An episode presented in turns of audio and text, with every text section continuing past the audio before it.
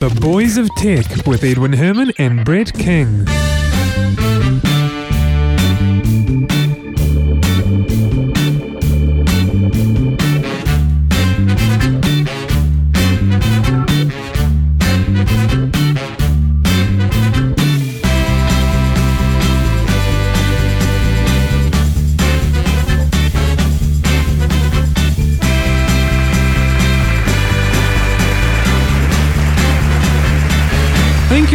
Thanks for joining us and welcome to episode 24 of the Boys of Tech for Monday the 6th of July 2009. I'm Edwin Herman, my co-host is Brett King. Welcome Brett. Howdy. Brett, this week we've almost got as many New Zealand stories as we do world stories. Indeed, it's been slow for the world and big for New Zealand. Yeah. Well, we'll kick off as we always do with the international stories first, and then we'll do the New Zealand stories at the end. So first up tonight, Pirate Bay has announced that it will start a video streaming service that will effectively give you access to any video that they can get their hands on, copyright or not. It's a very interesting, provocative move on their part. Yeah, provocative is the word, all right. Especially with what's been going on, or, you know, with the... With the trial already. With the trial, yeah. So I don't know quite what they're thinking, if it's going to help the case. I suspect not. I suspect it's more of a stick it to them sort of move than anything else, really. Do you think it would affect the trial at all? It shouldn't really, should it? Well, the trial's already over, and the appeal. They've already been denied their retrial appeal. Oh, have they been denied that? They've been denied a retrial. So I'm not sure if they can appeal that any higher. I'm not sure what the legal system works like in Sweden. But yeah, their bid for an appeal based on the fact that one of the presiding judges was a member of several committees on copy protection has come back saying that no, we don't think there was no bias in that case. So we're not going to grant you a retrial. So... that's already come down week before last, and this looks like a pretty big stick it to them sort of thing. Yeah, I find it kind of strange that they came up with a conclusion that there was no bias there. You know, if Tui was a beer sold in Sweden, you could just imagine the Tui ad. Indeed, there was no bias. Yeah, right. Exactly. The good thing, though, is that they're using the new HTML5 tags, kind of like what YouTube were going to play around with. So, that would be quite interesting. Yeah. If anything, I'll visit. I'll go there and just to try out the new HTML5 with one of the browsers that supports it. Yeah. All right, in Australia, they're trialling new technology which effectively does away with the parking warden's chalk. Now, as you know, when you've got a time limit for your car park, parking wardens come along and they chalk your tyres and they come back after the time limit. If the chalk is still there, they conclude that you haven't driven anywhere, which kind of makes sense. Well, it kind of does seem rather old-fashioned to be doing this in the 21st century, doesn't it? Indeed, it does. I would have thought they'd have come up with a better way of doing it a long time ago, but I guess... the old methods are sometimes the best methods. True. Until a big leap such as this technology here. So this is basically a drive-by digital imaging system that has lasers and GPS to kind of electronically chalk parked cars, and it can throw up alerts to the parking warden when they return to that area as to which cars the system believes are cars that have just stayed still. Yeah, basically overstayed their welcome, and they can verify that then manually with checking the number plates, license details, etc. Yeah, so this is good because I've often thought I've tried to come up with ideas on how we could get rid of this parking warden's chalk, and one of the things I thought of some time ago was an iPhone app. But I wasn't quite making use of the camera and stuff, but wasn't quite sure how that was going to work. And in the end, I couldn't really formulate a plan that would work so well. But I think this is probably the best way to go. Indeed. It looks like it can, scan and image 2 vehicles per second. And they're currently already using it in Canada and parts of the US, according to the sites. So it'll be interesting to see what the trial comes up with in Australia. And you never know, might be seeing it on a New Zealand road soon after. Yeah. Yeah, but yeah, it's anything which helps the parking warden's job, because in Australia they've got those coordinated groups that go around erasing the chalk, so and that kind of defeats the purpose. Yeah, and also I guess the abuse you get can't make the job very nice. No, the thing that'll be, I guess, in the current economic environment, which will be quite well scrutinized, will be whether or not this technology will put people out of work, put some of those parking wardens out of work. And sometimes bringing in technology to put people out of work is not always looked upon very well. Not in a time, exactly as you said, where we need to hang on to our jobs. But on the other hand, the flip side of that, of course, is that they are saving money. So, but saving money means making people redundant, so it's kind of a tough one. It'll be interesting to see whether or not they do keep the same number of wardens that they've got already. They just equip them differently, have them drive around. They'll definitely be able to cover a lot more ground. Yeah, that's for sure. Absolutely. And it will mean that those people out there who think they can get away with it by coming past and rubbing off people's chalk marks are not going to be able to get away with it anymore. I have been tempted to rub off my own chalk mark when I've gone back to the car and thought, I could do with another hour or so, but I haven't. Indeed. All you need to do is roll your car forward a few feet.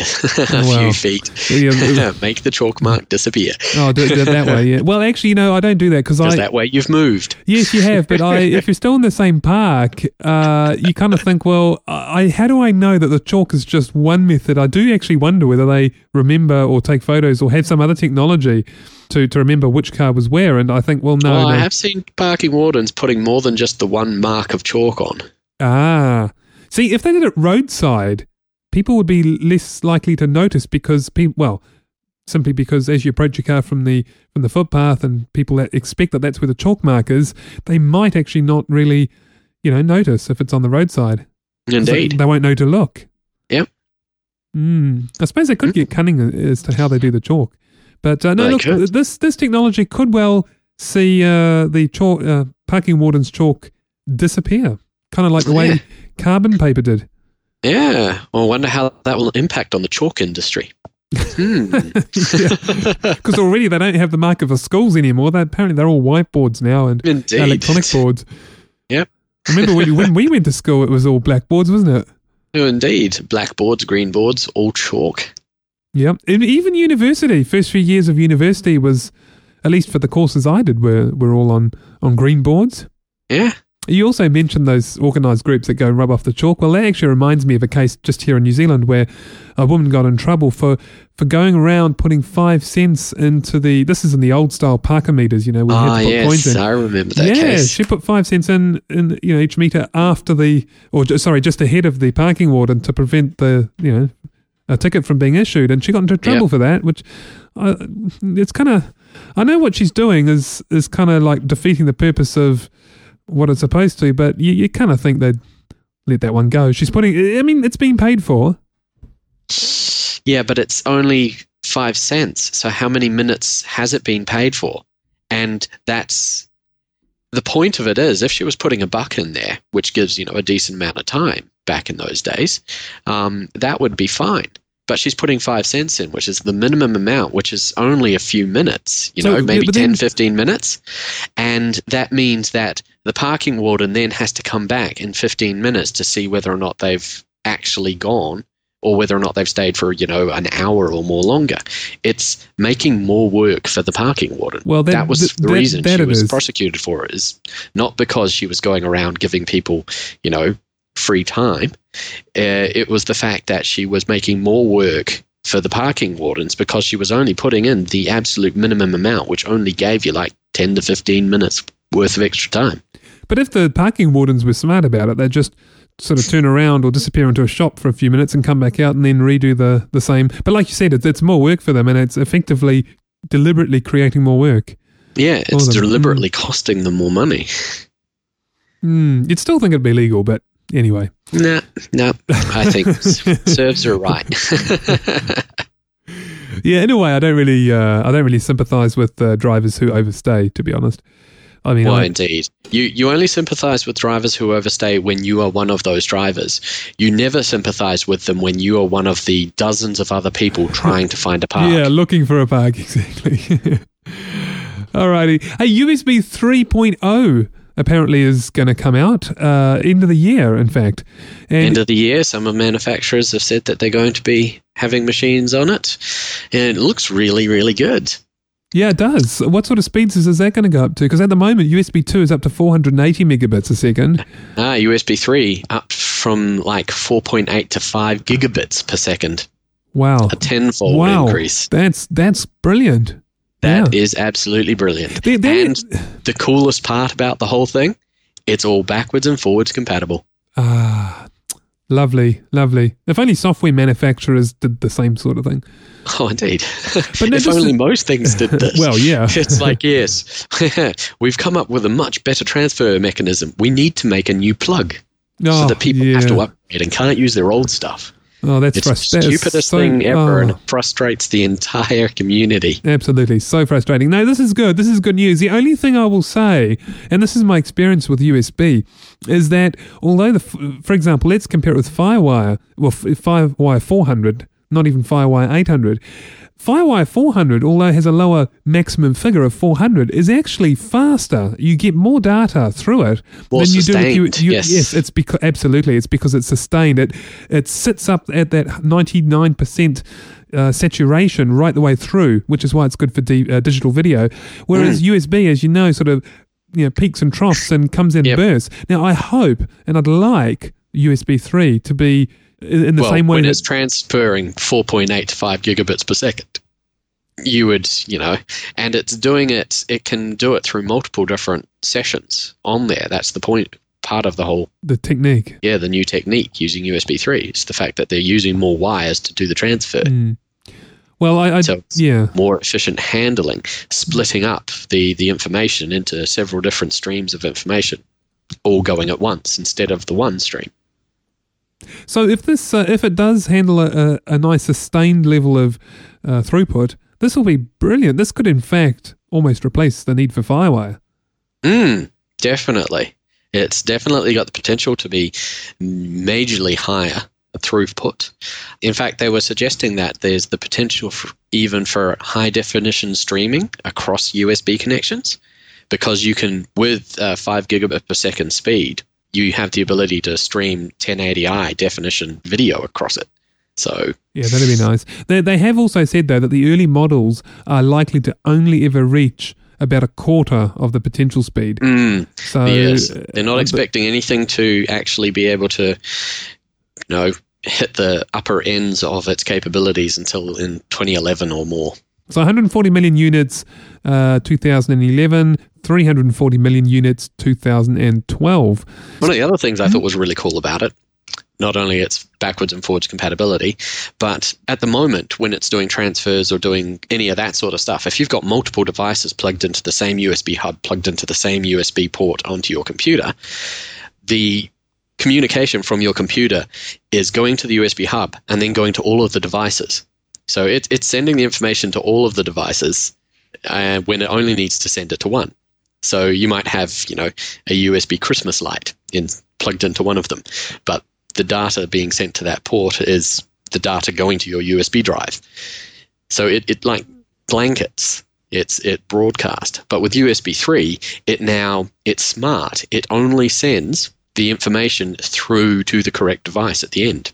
That must be a bit like FireWire, because I was reading about FireWire some years ago when it became quite popular, and the one advantage that they were touting was, apart from the nice sustained speeds that you get, was the fact that it's not host based. So in other words, it doesn't need hosts to act as the go-between. So you can have two FireWire devices that can talk to each other, whereas with USB, you do need some host with some USB drivers. Indeed, you need a host port and then slave ports. Yeah, so I don't know whether... I'm not quite sure whether USB 3 is now moving towards FireWire in that way, based on what you said, or if that's something else. But yeah, there's nothing that I've read so far which has talked about whether or not there'll still be the two definitions. I know they've already got auto-switching ports, but whether or not it'll be auto-switching or whether or not it is just a USB port and it does what it does. Well, it's good to see the new speeds being announced now, so we know where we're heading. So that's really good. Mm. So there is a future for USB. Yeah. It's USB 3. Mm. Alrighty, Microsoft has tossed out a vomit ad. I like this. It's a good story. This is one of the ads for Internet Explorer 8. It's supposed to show you how if you go to Internet Explorer 8, you can browse safely and secretly without any trace of your footprints and where you've been and so on. And it features a couple sitting down at a table, and the woman, the man gets up to leave who's been using the laptop. The woman says, "Oh, can I borrow your laptop?" And she grabs the laptop off him, and you can only assume, you can't really see anything, but you can only assume that she's found what he's been looking at through the history. And then she actually vomits right on screen. And that's kind of the way the ad goes. I'll tell you what I'm going to do. I'm just going to play the ad now. Take a listen to this. Can I borrow your laptop for a minute? Sure. It's this. Oh, God.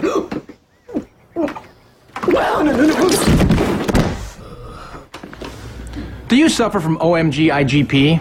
Or, oh my God, I'm gonna puke? If you share a computer with this guy, you might. Tell him to download Internet Explorer 8. Really? And start using in-private browsing so he doesn't leave anything in the history. And you will never be surprised by harry.com again. Internet Explorer 8. Browse better. There you go.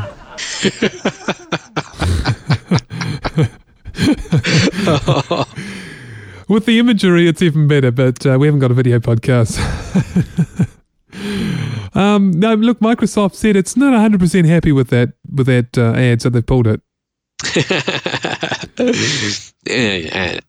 As you would be, really. Yeah, it was. I can see where they're going with it and what the point they're trying to make, but it was a little. I mean, you can see the texture and everything on screen. This is, yeah, it's not nice. A little too graphic. Just a little, yeah.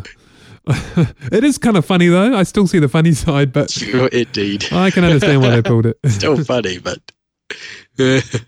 so you'll have to check that out on there's copies on YouTube that you can look at. Alrighty, so well, that's really it for the international stories. It's reasonably quiet, unless there's something you have a story you wanted to raise as well about antivirus ratings. Yes, AV Comparatives, a site that does comparatives of antivirus software, have released their latest comparison. And in it, it's quite surprising, the placing of Microsoft. Where does Microsoft come? Tell us. Microsoft comes in the top 3. Really? Strangely enough. Because last week, wasn't I on record for saying, you just got to wonder, whether you can really trust an antivirus product from the person who actually makes the operating system, because what's in it for them? Indeed. And apparently, you possibly can. In fact, Microsoft's product, when they were looking at the heuristics to detect malware, not necessarily viruses at this point, but malware, Microsoft's offering was the only one to have 2 or fewer false alarms. The next runner-ups, which included ESET and Kaspersky, which are the other 2 in the top 3, they had between 3 and 15 false alarms. So, malware-wise, Microsoft's was the shining product there. I can understand them looking at the false alarms and wanting to reduce that, but also you don't want to do that at the expense of false negatives. In other words, of missing stuff. So it'd be interesting to see how they did that. But look, that is very surprising. I must say. Indeed, and the Microsoft one also scored really highly in the virus protection as well. So. That's interesting. It's in the top 3. So can you just give us a top 10 in order? They don't have them in order. They have them in groupings. There's Advanced Plus, which is the top grouping. Okay. Advanced, Standard, or ones that were just in the tested, and they didn't really rank anywhere. So Advanced Plus are the 3 best. They are ESET, Kaspersky, and Microsoft. Then in the advanced category, we have Avira, GData, Bitdefender, EScan, Sophos, Symantec, and McAfee.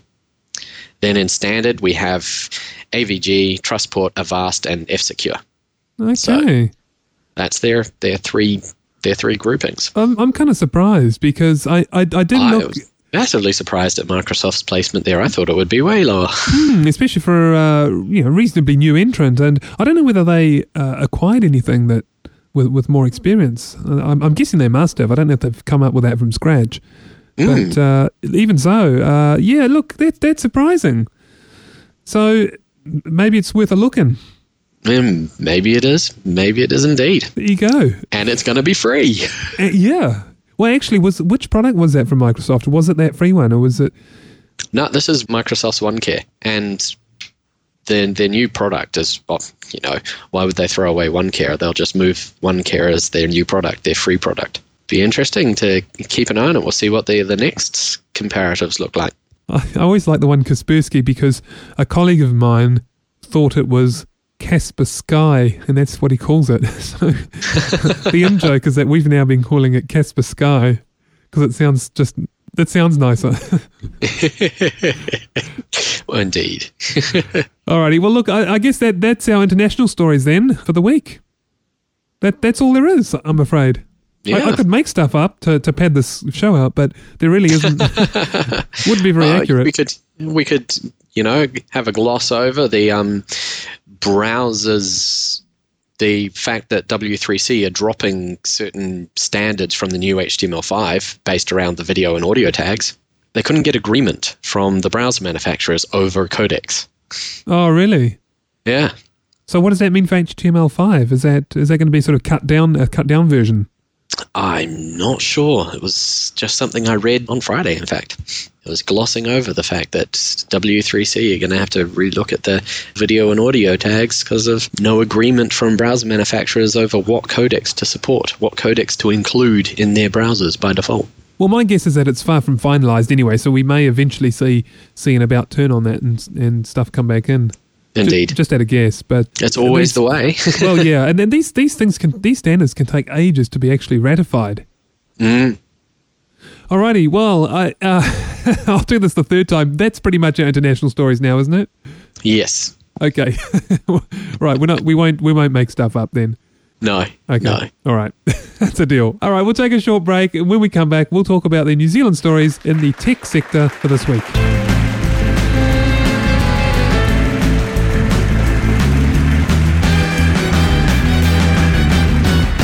Welcome back.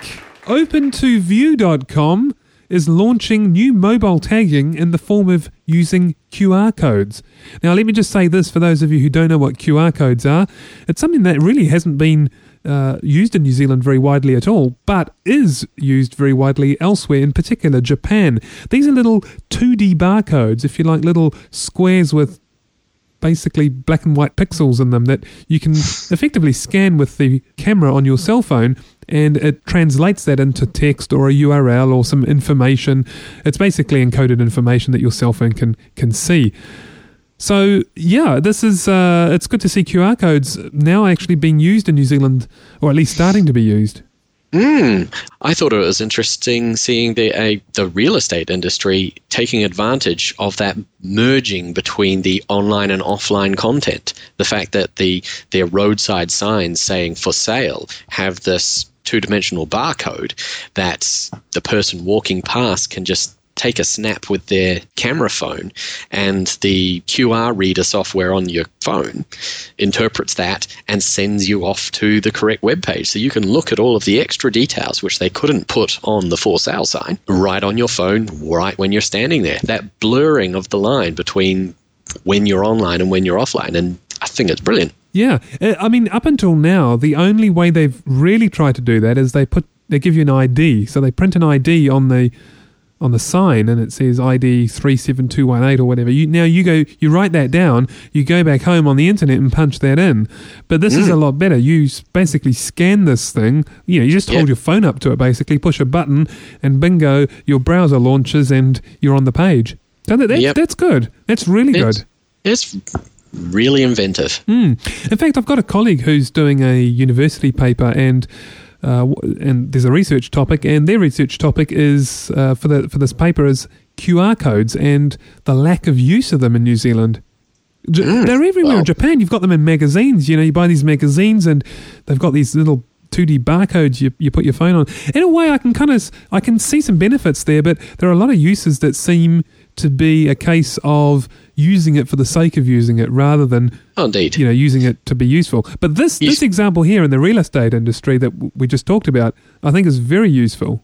It's very useful. I still don't know why we don't see them in other places. Like another good example of where it would be good to see is for ads for billboards, in fact, for movies or your advertising on your bus stops for movies.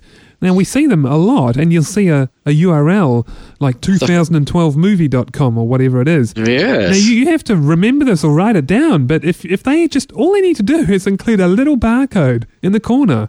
Yeah. And people can go... I think you've hit onto something there. We should, start a startup there. Wow, make some money, push it out to the movie theaters. Well, I mean, it's kind of open, and it's so easy to do that they'll just, they'll do it themselves. Indeed, they just need to pick it up. Yeah. So hopefully, if it becomes successful and well used and well reported, the QR codes for Open2View, then perhaps we will see places like movie theaters and that picking that up, because I think that's brilliant what you've suggested. Having those things in the newspaper, you just put your cell phone over it and bada bing, you can then read about the movie that it is, watch the trailer. It's great. You can do that now, but the problem is you have to remember either the name of the movie so you can Google it, or you have to remember the exact URL, or the, that's the part that just makes it so much harder. And as you said, you just put your phone to it and bing, you're there. I mean, it's so easy. I don't know why they don't do it. It's so easy to do. That's the thing. You just print this thing on your ad or on your billboard or on your whatever it is in your magazine. Yeah. Well, we might see more of them. This may hopefully well be the Kickstarter. Hopefully it won't end up like Japan, where there are, far too many superfluous uses of these things. They're just using it because they can, but there's no real purpose. Yeah. Kind of like Twitter, eh? Yeah, indeed. I knew you'd agree with that. Hey, by the way, we haven't got a Twitter story this week, you may have noticed. So I did notice that. All right. Vodafone's thinking of introducing what they call femtocells, which in simple terms are basically an extension of their cellular network for your home. Think of it like you've got wireless routers at the moment for internet. Well, it's the same kind of thing, but it's for cellular phones. And it extends the Vodafone network. The only thing I'm not so sure about, though, is, a lot of people have been commenting on the fact that, well, why should we be forking out? Because, you have to buy these things. They're not cheap. Why should we be forking out to extend their network? They're getting us to do their dirty work. It's about improving the coverage for you at your place. So you would expect there to be some sort of reciprocating deal on if you're using your cell phone and it's going through your femto site, that it's cheaper. Well, perhaps, you get access to more features. Well, I haven't seen anything like that, and also it uses your broadband connection as well. So there's data from your data camp that's gone out the window. So well, we haven't seen what they're going to look like, what plans are going to look like if they come here. But it's been announced, but they have not released any plans information here. No, I know, but the way it works has still been... Yeah, you're right. Okay, the finer details aren't known, but even so, it seems... I don't know, I'm in two minds. I think this is, in a way, it can be a good thing, but look, if I'm a consumer and I think, well, okay, I can get great Telecom XD coverage here, but not so well with Vodafone, do I go and buy a femtocell, or do I just go and buy a Telecom phone and be done with it? That's what I would do. Why should I buy a Vodafone handset plus a femtocell? I'll just go Telecom. It's easier. But you might end up paying more. One of the cool things about the whole femtocell thing, and it goes through your DSL line, which means it gets internet connected to keep you onto that 3G network, is that it's very, very VoIP, voice over IP friendly. So you could be Skyping from your phone. Remember we were talking about Skype becoming available on the iPhone, and we were wondering whether or not that would take away from the cellular provider. Oh, that's right, yeah. Well, here you've got a femtocell installed in your home. It goes through your DSL line. You've got Skype on your iPhone, and it's connected to your femtocell. So it's still going through your cellular network from your cell phone to your femtocell, and then it's Skype all the way to Europe for free, for significantly less than if you were just using your iPhone calling Europe. But wait a minute, we could do this anyway without this femtocell, because your iPhone has wireless anyway, so you've got a wireless router at home that goes out through there. So why the need for femtocell? I don't know. I think in a way it's kind of nice to be able to extend your network, but the other side of me thinks, well, that should be Vodafone. They should be going and installing an extra repeater just down the road or up on the hill there. That's what they should be doing. Well, it's still not going to get it if you do happen to live in somewhere which, no matter whether or not the repeater is, directly on your roof or directly on the hill which has direct line of sight to your house might still get nothing. Yeah, that's, if you're in an apartment that's lots of concrete and steel and you're on the wrong side or something like that, yeah, that's true. Yeah. But I don't know, I'm not sure whether I should be embracing this or whether I should be criticising it. I kind of got a split opinion on that. Well, we have to wait and see. It's one of those wait and see things as well. So much is on this show, because we're always talking about cutting edge here. Indeed. Okay, last story for New Zealand then, and for the show, therefore. We're likely to miss out on those big Windows 7 discounts that other countries are getting.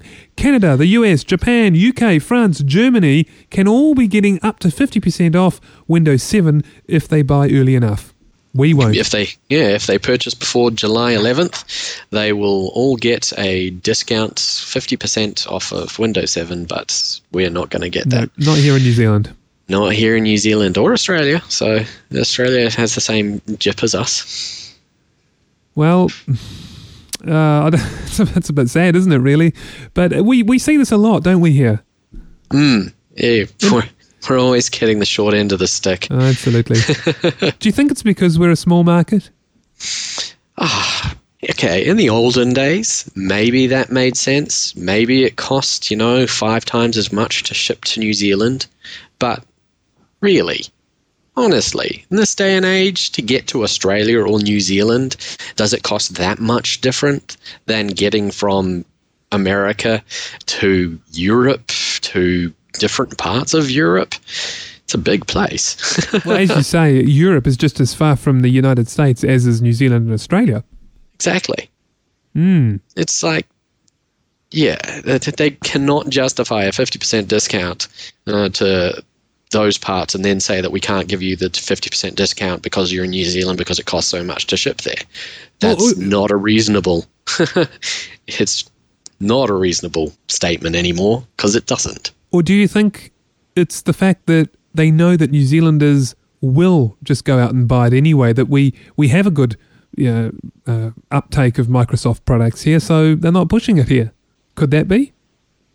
Could that be there's a higher Linux, for example, or even Mac uptake in some of those other countries, Japan, France, US, Canada? Don't know. Still, why do they do it? I don't know. That's the point. Point of this. That's the point of my rant. I have no idea what in the world it is. What is their thinking that means that they don't offer discounts to Australia and New Zealand where they offer it everywhere else? I mean, I know Apple do the same thing, or at least did for a long time, and it's getting better, but it's still a bit like that. We pay a huge New Zealand tax, if you want to call it that, or Australasian tax, if you like. Yeah. For Apple products, it's cheap. It's often cheaper to buy them online from the US and have them shipped here than it is to buy them locally, which is just ludicrous. Oh, indeed. Crazy. I highly recommend that if you know somebody in the US, Canada, Japan, the UK, France, or Germany, that before July 11th, you contact them and ask them to buy you a copy of Windows 7 if you are thinking about getting Windows 7. Well, there's a business opportunity. You can mass import from those places and sell them at a little bit of a profit here. I wonder if, not quite sure if that goes against the... that would definitely be against the EULA. Oh, okay. Oh, well, there goes that idea. Okay. All right, well, that's the show then for this week. Brett, thank you for hosting this with me once again. Not a problem. And that's episode 24, all wrapped up. Episode 25 next week. Thank you very much for joining us, everybody. We'll see you then. Bye-bye. Bye-bye.